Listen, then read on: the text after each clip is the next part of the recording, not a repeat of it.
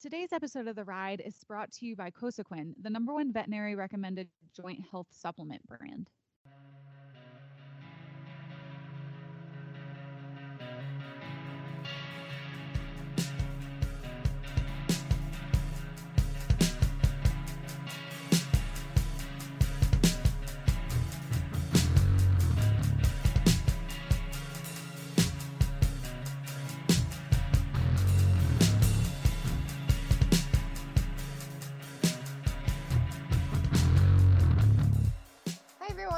Back to the Ride Podcast. I'm Michaela. And I'm Nichole. And this episode, we are chatting with Crystal McNutt. And if you are a fan of Horse and Rider, then you know Crystal McNutt. We have worked with her in the past. She's been on the cover. Nichole and I have done a lot of stuff with her, as well as other editors with Horse and Rider. So we have a lot of content with her on our website. So if you aren't familiar with her, check out Crystal McNutt on horseandrider.com. Yeah, Crystal was a really cool interview, not only because she's a female reining trainer, which I feel like we don't have enough of those in the industry, um, but she also shows Arabians and half Arabians, which is a lot different than what most people probably are used to when they hear reining horse trainer. So it's really cool to learn more about the Arabian breed um, and and what Crystal really appreciates about them and, and how they differ from a quarter horse when it comes to preparing to show them in the reining, but also why they make great reining horses. Yeah, and I know I learned a lot about the Arabian horse breed when talking to Crystal. So if you know, you know, minimal about the breed, even this is a great interview to listen to. Yeah, and speaking of Crystal, not only have we done this podcast with her, but our- senior editor, Jenny Forsberg Meyer, uh, she has a blog that she writes every month, and we are taking one of her blog articles that she just finished with Crystal, and we're going to put it in the Horse and Rider Monthly. So, uh, if you haven't subscribed to Horse and Rider Monthly, you can go onto our website and learn more about the monthlies. We also have a Trail Rider Monthly, and um, what we're doing is we're putting any kind of content that we can't fit into the magazine and we're creating content to go into these monthlies because we want to provide you guys with as much content as possible even though we only go to print four times a year so if you um, are a fan of crystals and want to learn more about her training techniques and just her as a trainer uh, be sure to check out our november horse and rider monthly because that is the one that it'll be in And um, one key thing to note is that these are absolutely free.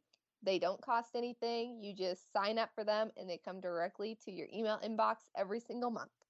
So, in other current events that um, are happening right now, obviously a lot of the world shows are underway and um, championship season's getting started.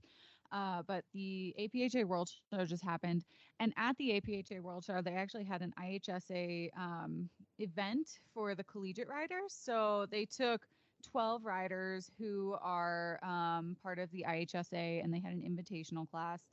And it sounds like it was a lot of fun and it was a big success and people donated their horses who were at the horse show to use so these kids had a chance to ride some really cool horses at the world show which um, as somebody i didn't compete in ihsa i competed in the ncaa which is now the ncea i believe.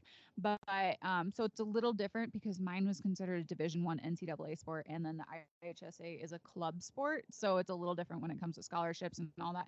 But you know, we kind of have the same caliber of horses. And um you know and the horses are getting better. Now when I was in college, this was just starting this program. Um so there wasn't a ton of experience or knowledge about it and it was kind of being built as I was there, but um the horses that you get at the schools are usually either retired or they're they have injuries or they just weren't good show horses and there's a reason that they get donated to the school. So um, when you go to a horse show like the world show and you have the top horses in the country and you possibly get to ride and show one of them that's a really cool experience. So it sounds like it was a lot of fun and uh, was really successful so congrats to the 12 riders that were asked to even be a part of this Yeah, that's so exciting to be able to do something like that. And like you said, be able to hop on some of the best horses in the country when that's not always the case that they're able to do. And speaking of some of the best horses in the country and other horse shows going on, we just wrapped up the Arizona Fall Championships in Scottsdale, Arizona. Horse and Rider did coverage of the event, so you can find articles on our website and go on Instagram and go look at takeovers that we did and our highlight features. So that way you can get caught up on everything that happened at the Arizona Fall Championships, which was a lot of fun from the looks of it. We received a lot of photos and contestants looked like they they were having the time of their lives in Arizona despite not being able to go to Ohio this year for the Quarter Horse Congress.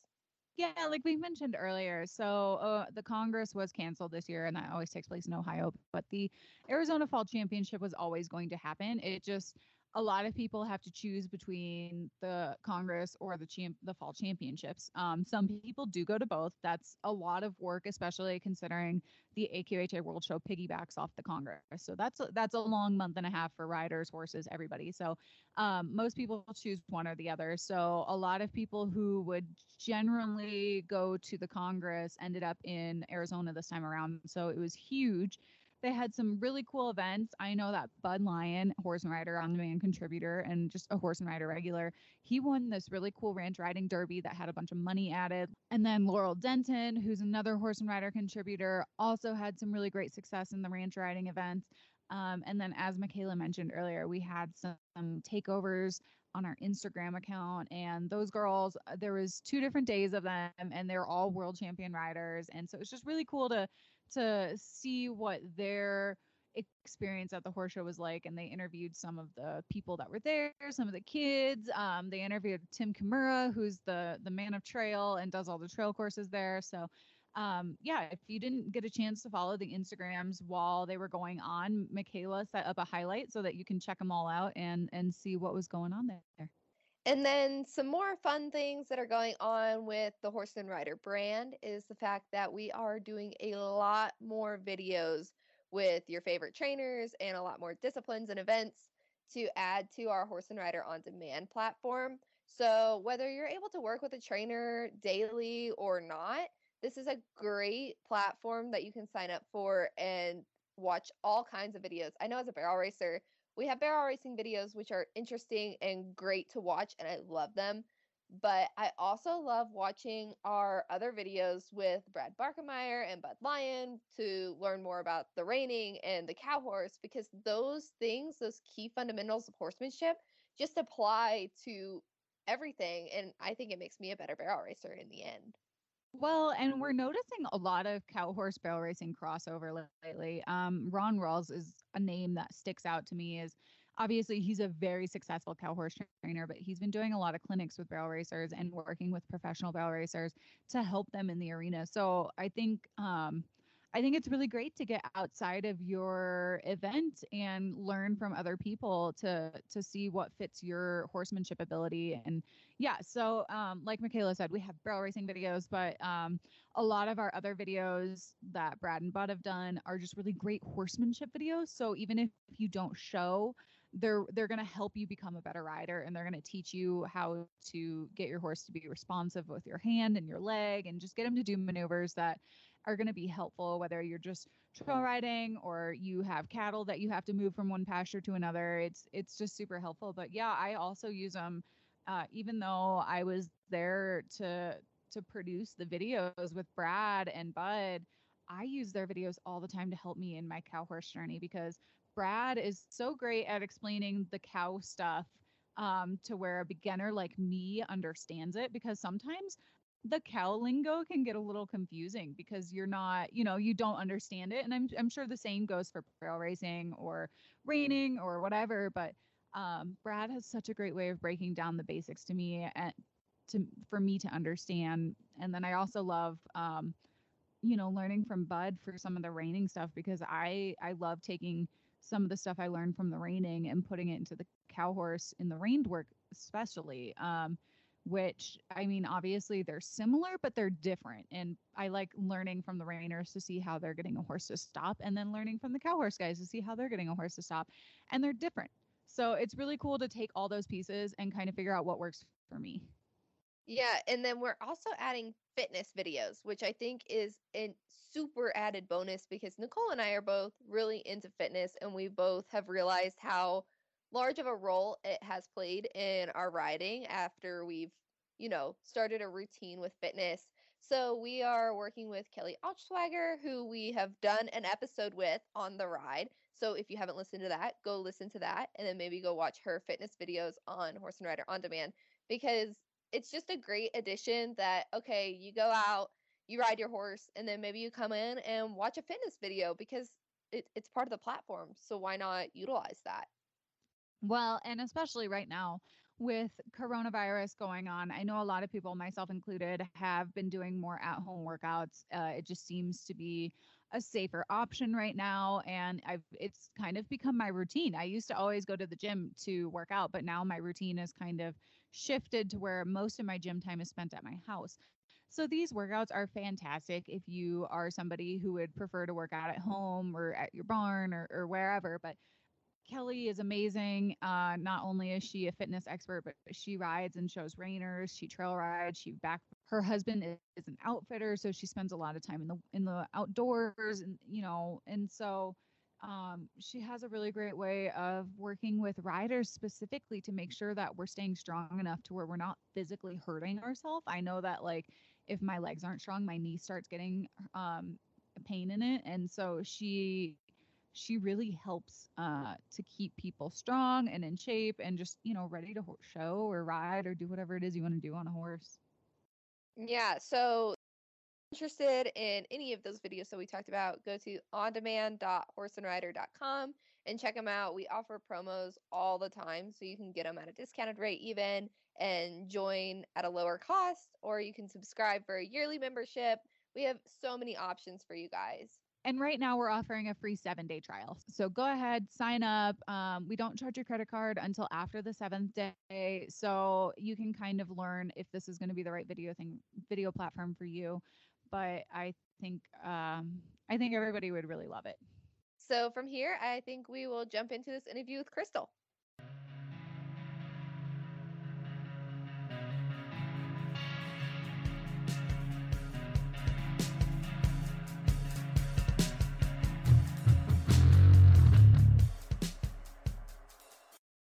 Is the number one veterinarian recommended joint health supplement brand.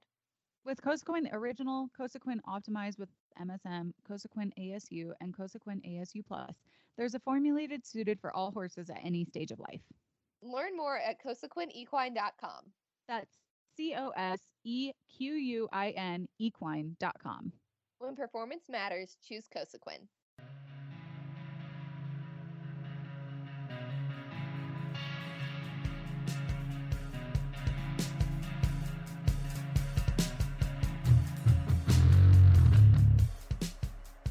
Hey guys, today we are here with Crystal McNutt, who you probably are very familiar with because she has been a horse and rider contributor for a long time now. Um, thank you for ha- thank you for joining us today, Crystal. For having me. So, uh, you're you're obviously a reining horse trainer, and we've done a lot of content with you for the reining, but you also work with uh, half Arabians, which I feel like is a really cool thing considering a lot of the reining trainers that we've worked with in the past are just they either work with the quarter horses or the paint horses. So can you kind of tell us a little bit about how you got your start in the reining and how you ended up uh, doing some of the half Arabian stuff and kind of bringing attention to the sport of reining in the Arabian world? When I was um, like three, my dad uh, got me a pony and um, they started uh, watching me, and of course, I was out of control, so they got me lessons. Long story short, went to the feed store, got me riding lessons. It was with an Arabian trainer. They didn't know anything about what, you know, they just didn't want me to die. So we started with that. And the lady I became, that I started riding with, um, was really into um, stock seat equitation or reining seat equitation back in the day. And um, got me hooked up on the West Coast with a guy named Billy Harris. And so it just evolved that I started as uh, five years old riding with him. I was the youngest person to go top 10 in the air uh, stock seat equitation in the um, late 80, 80s and early 90s. And it just kind of evolved from that. I did a lot of equitation. Um, I did the medal finals. Um, and then when I decided not to go to college, or I went to college for a minute. And when I decided that really wasn't for me, uh, I started training horses, or I went to work with people. And the reining for me um, was just I thought it was more fair. You had the judging, you know, the point system, and it wasn't quite um, as judgy, I should say. Um, but I'd always ridden Arabs, and the the Arabs are just something I wanted to do it with. I, I didn't really know any different. Um, so I've, I I love the Arabs. I've ridden Arabs my whole life, um, and I'm just really lucky where I am in Arizona. I can work with some of the best reining trainers in the country, and I take my half Arabs and get help and and try to up the game in the Arabian industry to where we are at least, you know, still have kind of have the education. We might not have um, as athletic of horses, but still have the education and the same same thing. So they they look like reining horses. Well, I have to say, I've I've seen quite a bit of the Arabian uh, reining, and it, it's amazing. Those horses are killer, and um, I've seen Andrea Fappani show them. Obviously, I've seen you show them. I mean, there's a lot of people who are, you know, bringing attention to the Arabian reining. Yeah, and you know, it's it's really it's a um, we need we need people really bad in the Arabs, you know, and and we need information, and it's really cool when those guys will take the reins and show up because it it just is a real I think feather in the in our cap as far as the Arabians that those guys will ride them because you know they've ridden the best of the best. So you know if they'll come over and ride an Arab, that's and I'm not saying anything about the Arabs, but you know we've we've worked really hard to bring reining into the um, Arabians and and make it um, at least a sport because you know before we weren't breeding them to do the reining they were they were whatever didn't make it in a different discipline so um, that's so, so it's cool I mean we've got some out of great quarter horse mares we've got some by great quarter horse stallions now and and it's it's just really changed the the whole game of it. So what was it about the Arabians that made you stick with them throughout your journey into reining and not transition into just the strict quarter horse or paint industry? It's what I knew. Um, you know, I knew the Arab people. I knew it was like it's like home. You know, I I love the Arab, the Arabian breed. I like the people. I've known it forever. You know, I grew up in it.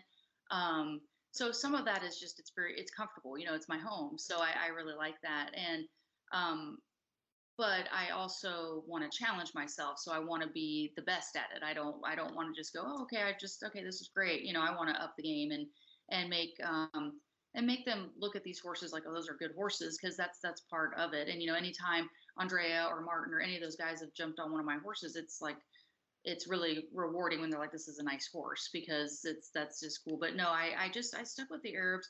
It's it's my it's my home. It's it's where I it's my place. So. And I know that sometimes Arabians can get a different rap and you know not everybody loves the arabians so what is it about them that you love so much and why you continue to ride them i know that they can be extremely athletic and great at certain things so what makes them so great for crossing into the reining? Uh, you know, I think um, about 15 years ago they got the futurity going for us for the Arabian and half Arabian, and it had quite a bit of money, and that was a big deal. A bunch of guys got together, and I I think for me with the Arabians, it was just making it better. That's that's what I wanted to kind of evolve. I've watched the NRHA, I've watched all that, and I've dabbled in that a little bit. Um, but I've watched and I've always wanted to evolve, and I, I wanted the Arabians to be thought of as athletes and do it. And I, I think you know, what, for me, I have a very good spot for me. I um, have a really good um, base of clients. Um, I I have a ton of non pros, and it's just a place that I'm successful and I want to ride the best horses and make the best horses, and I have the ability with this breed to do that they really are a versatile breed. I know um, I've I've I've recently gone into the cow horse stuff and um, I've seen a few Arabian cow horses and they're super cowy and they're athletic and they're fast and it's really cool to watch. You know, it's it's pretty amazing um, that that breed can do so much. I mean, they can they have the the English, they have the hunter, they have the Western, they have the all of it, and so it's pretty cool to see. But I think the breeding over the years has really changed because I mean, it's it's you see the half Arabs, and I mean they really have the characteristics of the saddlebred or the quarter horse or whatever it is, and um, those are uh, it's just it's just really cool to to see that and be at one place and see how different the horses are. So earlier you kind of mentioned you worked under some trainers as you got into the reining. Who are some of the people that you got your feet in with as you started the reining? You know, I rode even though I was from um, I'm from Texas. I my dad shipped me out to the to the West Coast and rode with um, quite a few people over there. But as I got my start, I I moved out here to actually work for um, Brett Stone and John Slack, and that was kind of a short because he they were transitioning and I was not I was like 18 so I didn't really know what I was wanting to do I just wanted to ride and you know do something um, but I have been really mostly because I'm hard headed I go get help from a lot of people you know I uh, Bob Avila I spend a lot of time with him Andrea Fappani Martin Muehlstaetter I mean and I'm not opposed to asking questions and getting help and and and just taking it um, so that'd probably be the biggest way I've gotten help I didn't work under a ton of people I just rode with a lot of people. Well, and I think that's really important is having horse trainers working with horse trainers because I think the beauty about the sport is that you are never done learning and there's always something else to learn and always something to help improve. So it's really cool that you have those resources and literally just probably right next door because Scottsdale, all of you guys are just right down the street from each other. Oh no, it's great. I mean, I have uh, Bob's two blocks from me and Andrea's I don't know, five blocks from me, and Martin's right there too. So I mean, we just kind of I and and I'm just one of those people. I I have learned over the years you can make mistakes, but you go to those places and you make mistakes in front of them, and then they'll help you. If you don't make those mistakes in front of them, you know, and um, Bob helped me get ready for the half year maturity this year, and you know he's he's got different eyes than Andrea has, and and that's part of it. And and just finding your niche of people that work for you. You know, I I used to when I was younger, I'd get help from a lot of people, and it was a lot of different ideas. And I've now kind of have my own thing, but then I know what works for me now, and so I try to stick to those those people because it it works for me. Yeah, well, those people work for you like those horses work for you because you are a unique person riding a unique style of horse so, do you have a most memorable horse or a horse that really stands out to you within your career that you think has really pushed you towards the top? You know, I have had a couple really nice half Arabs. I mean, I've had a lot of really nice half Arabs, but in the last few years, I rode a, a half Arab that was um, by, by, Custom Chrome out of an Arab mare. And um, he's just one of those really special horses. His name's Custom Gale. He's just really a just a just an athlete, you know, and everything he does is just, I mean, he's just cool. He looks like a quarter horse. He's really strong. He's, you know, everything about him, but he's just been a real, I mean, I've won the nationals three or four times on him. I won the futurity on him. He's just one of those horses you just is special. Um, but he's like 11 now. And then I have a five year old um, that's by an Arabian stud and then out of a mare named uh, Memorable Affair that I won the futurity on. And he's, he's also, just as special, but in a different, you know, he, they're different horses. He's more new, you know, he's a newer style because he's a little bit younger. So it's interesting to even see that um, in the half Arabs. Yeah, well, I know Custom Gale has actually been on the cover of Horse and Rider, so that's really exciting. And then recently, you and I worked together on another article, and he was in there for the bravest horse. And I've learned a lot about him recently, and I, I agree. You know, he's a cool horse, and I like what you said about the younger horse being a different style because it's interesting to see, you know, as the years go on, what changes and what works for those younger horses as well. Yeah, it's it's interesting. No, he's Custom Gale's been very special, and he was probably one of the best horses I've ever trained. And just he's just such an athlete. You know, it's just it's so different when you start riding these horses that are bred to do it. You know, for so long I rode stuff that wasn't bred to do it. We just did it, and you know did the best we could and and did great just it was just different. And now you start breed, writing stuff that's bred to do it and wow it's a whole different whole different ball game and not all the time does it work when you breed them and you think it's all going to work but i mean when you get a few it's it's pretty it's it changes the game completely uh, speaking of breeding, is there is there any crosses between the quarter horses and the Arabians that you're really loving right now? I mean, I would imagine that it depends on the mare and the sire, just like anybody else. But are there any that you're really gravitating towards? You know, it's there's so many different that, there's not really one thing that has worked has been the Hollywood Dun It crosses. That's been great on the Arabs for years and years and years. Even if you went back in the 90s, that was a really good cross.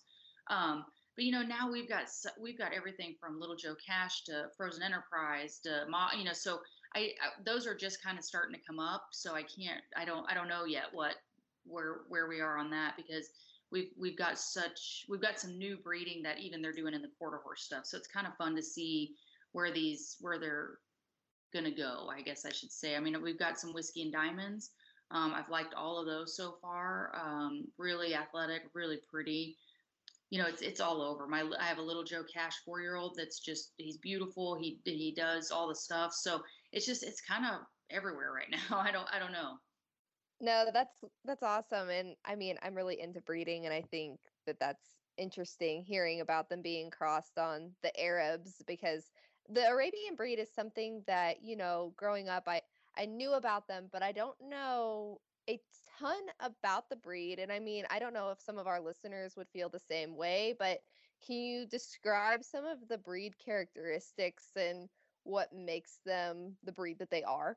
You know what most people think when they see an Arab is like a statue, right? They see the pretty face and the high neck and the high tail and the big eyes and big nostrils, right? And the high set neck because that's what they are.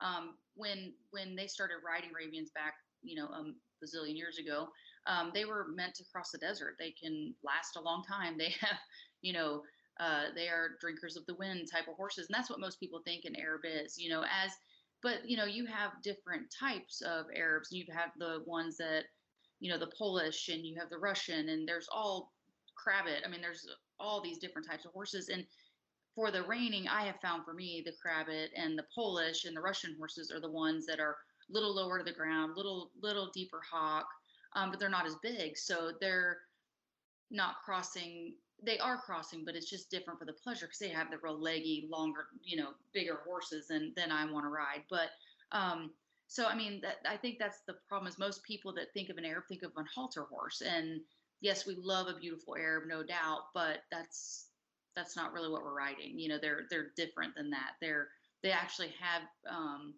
quite a bit of depth to these horses and bone and feet and and they're they've been bred over the years to be sturdy horses, but you don't, that's not what most people see. No, I agree with that because I mean, that's kind of the picture I have in my mind when I think of an Arabian is kind of the pretty dainty, super small build type of horse and not when I saw photos of and I didn't really know that there were so many types of Arabians, but it makes sense. Just like the quarter horses, there are different types of quarter horses and their breedings and stuff. Yeah, and I don't know, you know, I wish I was better on I mean, I've been in Arabs my whole life, but we didn't breed anything. I just kind of my dad traded stuff, traded stuff for me to have a horse and that's how it went, you know, and um we just he liked the reining, we liked the reining and uh that's just kind of how I I stayed in that. But, you know, like I never try to make them not look like an Arab, but we fit them like I think that's the difference is they've got quite a bit of muscle mass and I, I feed them like an athlete, you know, so these horses are strong and, and so they don't look spindly. So if you walk through my barn, anybody that's ever walked through can't believe that they're Arabs and half Arabs, most of them. I mean, they're like, wow. I mean, maybe the pretty face or this and that, but I mean, they're fit. It's just what I'm around. You know, the people I'm around and I ride with, that's how their horses are fit. So I want athletes like that, reining horses.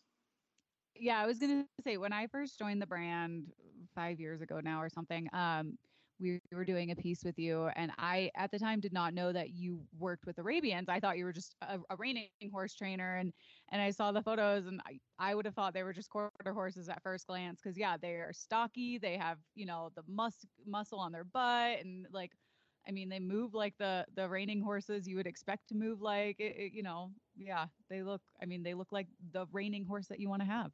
Well, and that's what I, that's my biggest thing is not to make it a breed, is to make it a sport, right? And so if that's the breed that I do, you might go, oh, it looks a little different, but it does the stuff, you know, so it, it doesn't take away from, oh, you ride Arabian reining, you know, but I'm also careful. Like with my Arabs, I don't put them in the open derby if they're, I mean, I'm not going to take them somewhere they're not capable of being, you know, some of the ones I've had, you know what, possibly if, if in the right situation would I put them there, but I, I, always want to promote the breed the best I can, you know, and myself because, you know, let's face it, I want to be good. I don't want to go out there and get beat if I can't, you know, if I can help it. So it's just, um, it's just trying to promote it the, the best way we can. Well, and I think um, it, especially going to the World Equestrian Games a couple of years ago, um, it was really cool to see other breeds competing in the reining because there is so much more out there than just the quarter horse or the stock horse that you would think of. I think um, in particular, it was the Brazilians Criollo horse um, that really caught my attention because they, you know, they they don't look like a quarter horse. They they've got these tiny little legs, but I mean those those things were amazing. They were probably my favorite horses to watch at the World Equestrian Games. Well, it's I always tell people a good horse is a good horse. You know, I mean, I I can appreciate you know a great dressage horse, great hunter jumper, a great you know all that stuff. Whatever it is you see, a great horse is a great horse, and I think that's the the key to most people. And with a breed is just highlighting the best part of what you're doing. You know, and I think that you know Arabians get pigeonholed into they're just the pretty horse to look at, and that's that's what they're I, I get it. I've seen them. you know, I mean, they're beautiful, but I don't. That's not really what. Um, that's they're they're not all about that. You know, there's there's a bunch of those, but they're not all about that.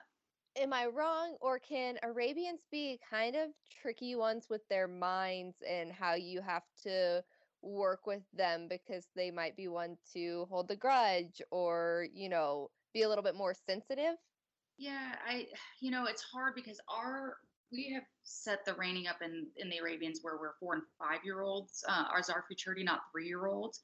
One, it's they just mature a little later. They're not as big a horse. Um, two, mentally they mature a little slower, and and you're putting a lot of heat and you're teaching them tricks or you know maneuvers, and and that's um, that takes a lot. That they have to have a lot of. I just I don't think an Arab. I, I think Arabs are very very smart horses, and I think that sometimes they are smarter than physically able at a point and then that all catches up as they get mature and, and all that stuff but um, they they are smart i will i will um, and and they're kind of emotional you know but a good emotion if you just take it for what it is and you know i've i've had great success with them i have had some of my best friends or my half arabs i've messed with because they're just really cool horses. They're they're into you kind of horses, and and not to say the quarter horses aren't. I just haven't had as much experience with those, and I have a quarter horse right now that I love, and just what it is. But um, they are smart. Um, they they yeah. I I mean they're really just a little bit slower maturing than uh, what what I could say with the reining horses. You know what a two year old quarter horse does and what a two year old Arab does is like two completely different books. You know, I mean, they're just not the same horse. Now, as they get older, they can get close, but they're just not as strong. That that is the bottom line with the half. They're just not as strong. So you have to be, you know, you have to do other. They you have to be more conscientious about other things. You know, um, taking your time in different places. But they're smart. I mean, like teaching an Arab to lead change is like one day most of the time, and you're like, okay, okay, we're on to something else. You know, but but they're just they're they they retain a lot of information and they are very bright horses and um, some people would say they would maybe be a little bit uh, quick-minded i don't i don't think that i think that's how you um, address them some could be but I, I think that's you could make any horse a little quick-minded so yeah, I was gonna say I I've definitely had quick-minded quarter horses. I mean, it's not you know exclusive to one breed, but um, I actually I, I didn't realize that the futurities were the four and five year olds for the Arabs, but I, I kind of love that because I've I've been in this industry a long time and it it's takes a lot on a three year old to be ready for those big shows. And those those horses that are are winning the big shows at three are phenomenal athletes, but I think there are a lot of horses that could use that extra year to mature and just learn. Well, there's and I think there's a lot there's a lot of a, a mental game with a trainer preparing three year olds. And I've never this is the first year that I've really actually tried to do a three year old. Um, before I thought I was trying to do one, it was it wasn't quite what I thought. Um, but the mental game of those horses is a complete different. The ones that are really mentally can take it. If they physically can do it, you you have a horse that can do it the ones that falter, you know what, you're smart to listen to them and say, you know what, I don't think it's ready, you know, but also the money, the, the, the money in that and the whole deal is a whole different thing. But my thought is, you know, there's only a few people that are winning it. So take your best one and do the best job you can with it. So, um, I get the three year old game, but like I said, you know, I, I have prepared that before and been completely terrible. This year I have one, I have three actually. And, um, it, it's a, it's been a different, um, different process than I've ever done before because I mean, not only are they doing all the reining, I mean, you're one-handed in the bridle, and you know, I mean, it's a it's just a completely. I was like, my wow, we got a lot to do in a very short amount of time here. So, I would say that is the one nice thing with the Arabs we have a lot longer to um, put them in. You know, we ride them in the snaffle until they're five. They they we don't show them in the bridle until they're in the open and stuff. So it, it's just a little bit of a different. Um, so that that has been good for me doing the three year old thing this year is just making me have to execute a little bit quicker um, and and be a little bit more um, confident that I've done my job. I think sometimes with the Arabs I can go, oh, I can I can wait or I can go back to that, you know, because I, I have I have a lot of time. Um, so that's that's probably the biggest difference I've had is me kind of, you know, me having to actually step up this year and go, okay, you got to get going. You're you're gonna fall behind. So. So with the three year olds that you're working with now, are you planning on taking them to the NRHA futurity, or, or what was your what was your game plan with them? Yep, we are we are gonna go. we're gonna go. Uh, we are uh, we're all entered up. Um, yeah, we'll see. We'll see how it goes. But no, I'm I'm looking forward to it. You know, it's it's it's a different adventure for me. Um, it's something I've I've wanted to do. I have I have three really nice ones. Um, it's it's the hardest thing I think is because of the Arabs. I've I have been able to win some money, some NRHA money. So I'm actually a level three rider. Uh, so that's probably the hardest thing is I had to come in with some pretty good stock, or you might as well not go being a three. You know, it's and not to say that the other levels aren't tough, but um, that that's the that is the down that's the only downside that I've had with the Arabs doing the NRHA is because I have been successful. Um, I've won some money, so I I sit at that level three. I didn't I didn't even think about that. Yeah, that would be um yeah, it, it, definitely changes the the game plan when you you can't rely on the level 1 and the 2. And like you said, the level 1 and the 2 those the horses that are winning that are just as talented as the level 4 horses, but it is kind of nice. And the trainers, you know, because I mean, you've got some million dollar riders that are level two riders, which is crazy, but you know, you get that extra level, it sure makes things feel a lot easier. or at least and, at least mentally you're like, okay, I got three chances, not two, you know, or whatever. And um, so that's been a little bit of a um, mind thing for me, but it's but it's really good because I I've really reached out and gotten a lot of help this year and trying to prepare. And and I think that um, the help that I've gotten has helped me um, mentally be better and that's helping me with my arabs too and, and preparing like for the nationals. We have the nationals in a month and and same thing you know not only am i preparing for the reining futurity i have the nationals before that and same as people that are doing the world show. So i think it's just balancing and and um, you know not treating my arabs like they're three year old futurity horses not you know you just you just have to be careful what you get on and i think that's the biggest thing with me with my arabs is you know you get off one, you get on another. They're not the same horse. You ride them independently, and and they're good horses for it. So. Well, and that kind of leads me into a question of how is the Arabian reining different than the NRHA reining, and what what are the major differences? I mean, you kind of touched on the three and four year old differences, but overall, for somebody maybe who doesn't know or wants to get involved in the Arab reining, you know we have the same stuff. We have the the amateur we have a rookie we have the uh, intermediate the limited all that stuff. Um, they have novice horse which is basically you know hasn't won so many blue ribbons that kind of thing.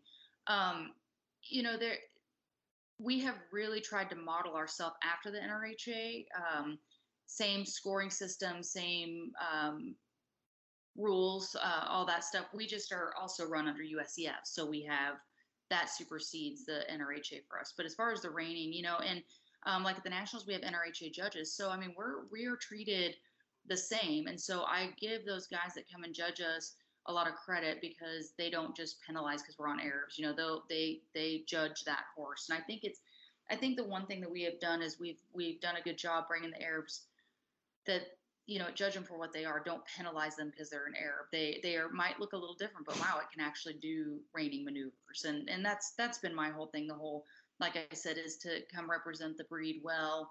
Um, and make people go, wow, I, that's an Arabian, wow, you know, and just like talking to you guys, you know, just because you don't see it, and and that's very understandable, you know. I mean, I I get what people think of an Arab. So, yeah. what advice would you give somebody who wants to get involved with the Arabians and maybe they're not used to that breed? You know, I think it, I think whatever you're going to ride, if it's the Arabians, the paints, the quarters, ride ride what you want to ride. You know, I mean, I think the thing is like going to a horse trainer. If you were going to say I want to ride reining, they're probably not going to say, oh, well, let's get a half Arab. That's just not, you know, unless you came to me, and then that's or other Arabian trainers, you know, because that's what we what we do. Um, you know, I think it just depends. Like if you have an Arabian and you want to see if it could do the working Western, find find a trainer. You know, there's there are tons of trainers out there. You can find them on Facebook and all sorts of places, you know, Arabian working Western trainers, whatever. And, you know, if it's something close by that you want to send your horse somewhere where you can keep an eye on, you know, what it's doing, if it's progressing, if it's this or that, um, or maybe have a trainer come evaluate it and see, you know, see what it is. And you never know, um, somebody might like a half Arab. You, you just don't know until you, open that door. You know, there's plenty of NRHA guys, like you guys said, you know, Andrea Fappani and um, all Bob Avila and Craig Schmersal showed one. Tracer Dilson has. I mean, they've all they've kind of done that. And you know what? I opened that door. I just said, hey, would you mind trying one? We we really need people out here showing and and it's been good for our breed to have those people out there doing it. So I mean, you I can't really say the what the right answer is, but if you think you've got a working Western type horse, don't be afraid to call up one of those guys that you've seen and say, hey, this is what I have. And they may say, nope, I don't want to do that, or I don't have time for it, or let's call Crystal, or let's call so and so and see what the best bet is. So I, I think just, I wouldn't be afraid to call somebody. I, I'm I'm so thankful that you're doing all of this for the breed and and I know it's not you and there's quite a few people I'm sure that are helping to to get this out here. But it, it's so great that you were able to work with Andrea and Tracer and Bob and and get them involved in the sport. And you know, yeah, just bring eyes to it for people who like myself. You know, I, I spend a lot of time in the NRHA arena. Um, but I, I hadn't been exposed to a lot of the uh, half Arabian stuff or the Arabian stuff. And um, but yeah, I mean, it, it's so cool to see what you're doing to help promote the breed and the the reining association. And um, you know, it's it's grown a ton within the last what like 15 years? It really has. I mean it's it's just kind of it's just changed. You know like i said the breeding changed and they got more specific and um you know probably the best thing i did was uh, I, I had bought a horse from Andrea, and he said, "Well, if you have a Arab, I'd love to show one." And he actually showed a purebred for us, and um, it was my sister's horse, and it, it worked out perfect. Uh, you know, he won, and and even if he didn't, just what we got, just what the Arabians got by him being there and, sh- and spotlighting. Hey, look what's look what these horses are doing. You know, so um, that's that's a great thing. And and like I said, you know, don't most of these guys are willing to take a shot at it and see if they if that works. And it might not be that particular Arabian won't work, but another one will. And and I think it's just willing. It's time consuming so if they have the time to do it you know that's that's kind of the biggest thing. I mean like i said with me being right here it's really nice because i can um, juggle these horses around a little bit. So like Martin Muehlstaetter showed a horse for me last year and um, i would just take it over there a couple times a week and then i'd take it home and ride it. So it, it was a good very good relationship because you know we could kind of just work together on that on that particular horse so, kind of going off of, I, we've we've talked a lot about the Arabians, but we haven't really talked a lot about your training philosophies and and how you. We've talked a little bit about how you've become the trainer you are today by just working with people around you who really fit your you know idea and um and again Scottsdale being such a great hub for all of this. But um, what would you say like if you had to kind of explain your training philosophy or just your riding philosophy in, in a couple of sentences, how would you go about something like that? You know, I think my biggest thing is I I just I always just rode. You know, even when I was starting out and doing this, I just rode and I just kind of I didn't really know a whole lot when I got going and so I just kind of did, if that makes sense. I mean, I know that's like a terrible explanation, but part of my training is you know do what do what that horse is capable of doing. You know if, if you can ask a little bit more great. Um, there are so many things with horse training that i mean there's just so many avenues and so many ways. And, and the biggest thing is believing in in what you're doing I, I guess would be the best thing. You know if, if you're trying to go from point a to point b and you've got a certain way just because you do it a little bit different than someone else does doesn't mean you're right or wrong. You just have a different way of doing it. That's why I always say all horse trainers do the same thing, just a little different. And most of what most of what really is the difference in horse trainers is the discipline and the athlete they have. It it really, you know, I mean, some people have a whole barn full of Michael Jordans. You know, some people don't have that, and and in their and in their how they're doing it, they do have Michael Jordans. It just it just totally depends. So I think I think the biggest thing with horse training is, you know, you kind of find your niche and and go with it. And and there's a lot of um, there's a lot of ups and downs, and you just kind of have to take those parts as as growing with it. You know, um, like someone said the other day, "Well, your program," and I'm like, I don't know that I have a program. I, I don't really think I I just kind of did. You know, I didn't I didn't have one particular program. I didn't have one thing. I just rode and and tried to make reining horses, and and it just kind of evolved. So I I don't. That's such a weird way to say it, but that's that's what that's how it worked for me. No, that that totally makes sense, and you know I I believe that, and I think the learning and doing it all that way is great. But you mentioned ups and downs throughout horse training, which we know is always a thing. But this year is 2020. What have the ups and downs been like with the pandemic and everything else that's going on? Has that affected you and your show schedule or your training or anything like that? Yeah, well, this has been a just such a weird year. You know, we were lucky we we had our um, big Arabian show in February, and you know, of course, everybody's like, "Oh, it went off without a hitch," and here we go. You know, and so Sun Circuit happened, and then Cactus was going to happen, and there we went. Like the brakes got you know hit. So um, no, I was really lucky. I did not lose any horses. Uh, we just rode, and um, the biggest difference with this is we had no goals we didn't know where we were going. So all of a sudden, because that is how that is how I train horses with a goal. So I have this horse. This is my goal to do this, this, and this, whether it's in two years or six months, whatever. And I think that was the biggest thing, even with my clients, with my assistants, with me. You start losing uh, what your what your goals are, and um, being that we do show horses, right? We're like carnies, and we're used to being gone all the time. So now you have all this expendable time because we were sitting at home. You know, we didn't really shut down. We I have an outdoor arena. Uh, we closed it down to people for about a week, and then I was just really careful when people came out and rode. Um, but I think that was the hardest thing is we kind of lost our we lost our timing. We lost what we were shooting for, and and so not that anything really got behind, but maybe me mentally got behind. Like, oh wow, now I have seven horse shows in a row, and so that's been a little bit tricky to get. Um, we started going in we had one reining in may or june and then we went in july to an arabian show and then so it's just slowly been going we had a show in august and then we went to vegas and now i've got another show next week but now it's like we went from nothing for four months to you know the reining futurity our nationals best of the west vegas and the fall festival that's here, fall futurity thing that's here right now. And so it's just been from nothing to, you know, 100% yeah the um it, the schedule is pretty insane this year i know with everything being like either rescheduled dates changed locations changed i mean it's like i i feel for the the trainers that were not doing anything for the first what four three months and now they're just on the road every weekend trying to get ready and we're going into the busiest season. Exactly and and you know i i said all along i was like i would think that most of these um most of these horse shows that are the especially the age specific uh, futurities that kind of stuff the cow horse futurity the reining futurity i was going to see that that was going to probably go i mean i thought they would try to push for that to happen just because man you lose those three year olds you know that's what i said my luck i actually have a three year old this year and they won't have a futurity um, but I was like, whatever, he'll be a four year old. That's not fine. He's mine. Nobody, no big, no big deal. But um, that was just really interesting. And then, you know, the clients, they, you know, a few of them have not come back yet, and I, I think we'll see them, and, and they've said they'll be back in beginning of um, 2021.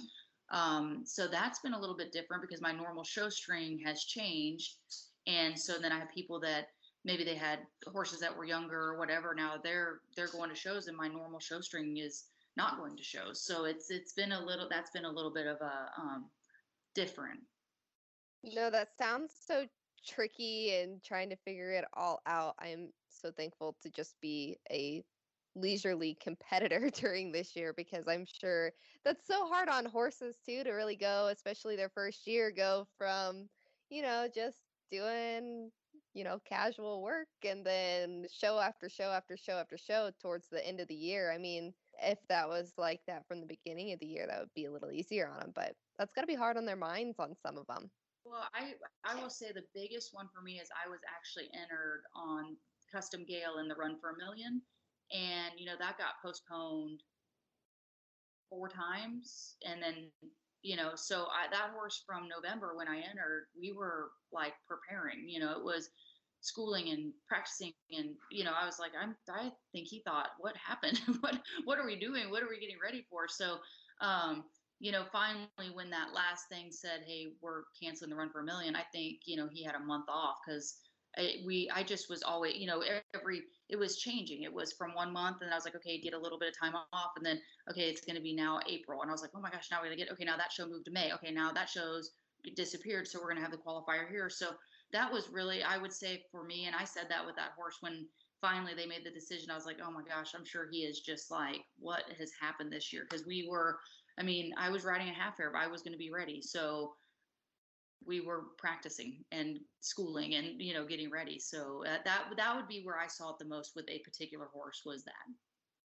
Oh, that makes me so bummed. I, I was like looking forward to going to the Run for a Million strictly for myself because I didn't want to work. I just wanted to go and watch super cool horses. And like I said earlier, I'm getting involved in the cow horse. And so I'm like, I was so excited to see reining and cow horse all in one weekend. And I would have loved to see you show um, Custom Gale, not only because I've written about him a couple of times and I've talked to the owners, I've talked to you. And um, so it'd be really cool to see him in person. But uh, it would have just been really fun to see you compete, especially as a female in a very male dominated sport. I always love seeing the women in events like the Run for a Million. So hopefully it, next year is that is that still a goal or is I would love I'd love to do it. I I mean, you know, uh, part of me is like I I want to do it, and part of me is like no, I don't want to do it. So, um, but I like I, you know, just preparing. Anytime you're going to up your game and you can prepare with and ride with those type of horse trainers and showmen, it's only going to make you better. So, um, my thought was, I'm a woman. I, I want to do it. Um, I have this really cool half Arab with a different breed. So I have a whole breed behind me and let's go try to do it. You know, what's at least put a good showing and let people see a great horse. You know, that was, that was my thing. Can I go win it? Probably. Eh, that'd be really hard, but I would sure give it a, uh, give it a go and probably have a great time doing it. Maybe not, but I would afterwards have a great time. Well, yeah, just the experience of being able to go would just be like a once in a lifetime, so cool thing to be able to do. And then, like Nichole said, being a woman and being a woman on a half Arab just to showcase showcase it all, literally. Yeah. Um, so, do you have any other future goals and plans and wh- what does it look like for you and the arabian breed as you go forward you know i just i, I want to keep doing the um, the futurity stuff and making nice horses uh, and young horses that go on and and uh, become nice amateur horses. That's that's really what my whole deal is that, that every horse i probably ride um, will end up being an amateur horse and i'm cool with that because that's what you know that's what it's all about for me. Um, and um, you know just just putting good horses out there and like I said, you know, representing the breed and and me getting better and um, just just doing it. I don't I don't know. I don't you know I I really can't. It's hard because every year I'm like, oh, I'm going to do this a couple more years, then I'll be done, and I don't know. I don't have anything else to do, so I might as well just keep doing it.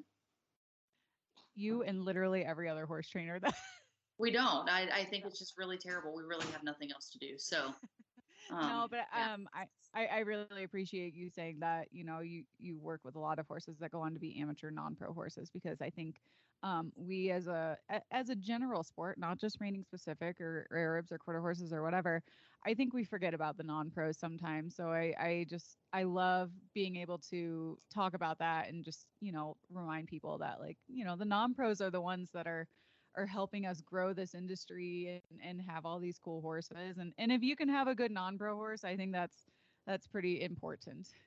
Yeah, you know, I mean that's that that's been my core of my business is is the non-pros. You know, I I love to have an open horse here and there, but I just I haven't really, and I've learned how to either share the horses with them or, like I said, I ride them as futurity horses, and then they go on. And there's nothing there's nothing more um, makes me happier than to see a horse that I've trained that we did good in the futurity and they've gone on and done a great you know done great. So you know that that's been a really fun um, journey. And most of the horses in my barn, you know, we've we've trained very very few of them have we gone and bought you know so we've trained them from little guys up and that's been um, pretty cool and and just the whole journey but most most for me is you know that in the end these will be nice non-pro horses because um, that's then then they've got somewhere to be right? They've got a purpose. Yeah, most horses i get aren't aren't gonna and, you know there's just not enough years and years of big shows with tons of money like the NRHA, you know. So it's it's great those guys get those horses and that's fabulous and what an what an awesome you know those are great horses. But um, my deal is just a little bit different. I make a really good living with my non-pros and i that's a that's a good place for me. I like and i like to coach so it, it works out yeah and i mean like Nichole said the non-pros and the amateurs make up so much of the industry that it's it's great to have horses that are going to them. And I think that you are in such a niche place with your half Arabs and quarter horses that those people that really are seeking it out are probably, you know, a lot of amateurs and non pros, and they want those horses and they want to go have fun and be successful. And I think being able to train a horse like that is something that's, you know, really great. And those are good goals to have as a horse trainer is to help the people in the industry and not just help everybody at the top. No, because actually the amateurs is what actually keeps us in business because they are the, you know, I always say that people forget about the little people and um, it's not always about the big guys all the time. So you have, you know, it's, it's, it's good. It's, that's what you got to do sometimes. Totally. Um, so where if um if anybody wants to follow along to see how you do at the futurity this year or just maybe get in touch with you to to learn more about how they can get involved with reining or you know the Arabian Association, how where can people get a hold of you or, or see you online? Uh yeah, nowhere. No, I'm just kidding. Um uh you know, probably I I am not very good at all that stuff because I'm kind of um not uh really good about promoting myself at all. Um, so I, yeah, not really anywhere, honestly. I, you know, there's a Facebook page and there's some stuff like that, but I, I just don't promote myself very good. I, I should do more and, and do more for women and reining and stuff like that. But I just, I'm a little bit, um, I just don't think anybody would call me. So I think I'm just, I'm just kind of that person. You're busy training horses. I get it. Horses, and I'm just not. I'm. I'm not real confident, which is a terrible thing. But I'm really a very kind of shy, not confident person. So. Well, we're here to help promote you because we think that you are super fantastic, Crystal, and you should be confident because you do great things. And we love you at Horse and Rider. So, and our audience really adores you. So, well, thank you so much for joining us. Yeah, no problem. Anytime. I appreciate you guys uh, calling me and and uh, helping me figure out how to get this going. So.